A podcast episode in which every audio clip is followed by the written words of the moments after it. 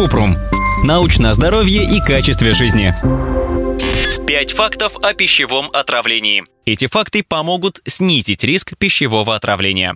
Факт первый. Больше 200 болезней передаются через пищу. Каждый десятый человек в мире ежегодно заболевает из-за того, что съел плохую еду, а умирают 420 тысяч человек. Но если готовить еду правильно, это предотвращает большинство пищевых отравлений. Факт второй. Зараженная пища может вызвать долгосрочные проблемы со здоровьем. Самые частые симптомы пищевого отравления – боли в желудке, рвота и диарея, которые длятся несколько часов или дней. Но у некоторых людей отравление приводит к долгосрочным проблемам со здоровьем или даже смерти. Инфекции, которые передаются через пищу, могут привести к хроническому артриту, повреждению мозга и нервов или почечной недостаточности.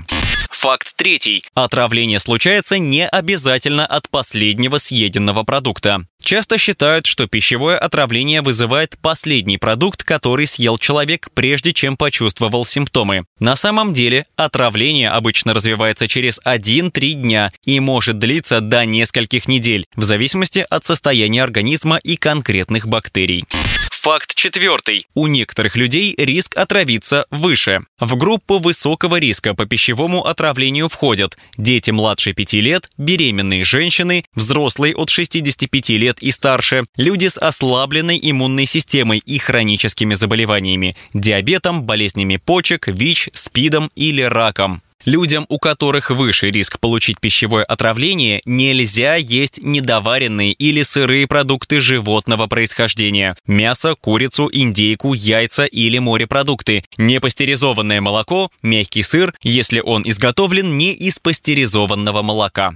Факт пятый. Чтобы избежать отравления, нужно правильно хранить остатки продуктов. Если приготовили еду, которую не собираетесь есть сразу, нужно охладить ее в течение 90 минут и хранить в холодильнике или морозильной камере. Остатки еды нужно положить в герметичный контейнер глубиной 5 см или меньше. В большом контейнере продукты охлаждаются дольше, а за это время в них могут успеть размножиться бактерии. Остатки еды из холодильника нужно использовать за два дня и не разогревать еду больше одного раза.